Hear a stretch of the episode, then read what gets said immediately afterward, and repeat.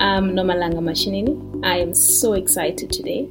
I'm going to be interviewing one of my favorite authors, Professor Jennifer Rothman. She's from the United States of America, and she's going to tell us about the right of publicity, which is basically image rights in the USA, and how it affects sports players. So I thought this would be a great topic since we are in sports season, although the Olympics are soon to end. Um, watch the space. This is going to be an early August episode.